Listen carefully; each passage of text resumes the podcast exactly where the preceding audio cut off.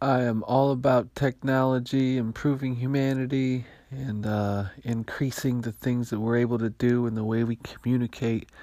And the texting movement, I'm on board. I like texting. Uh, I very rarely make phone calls to people.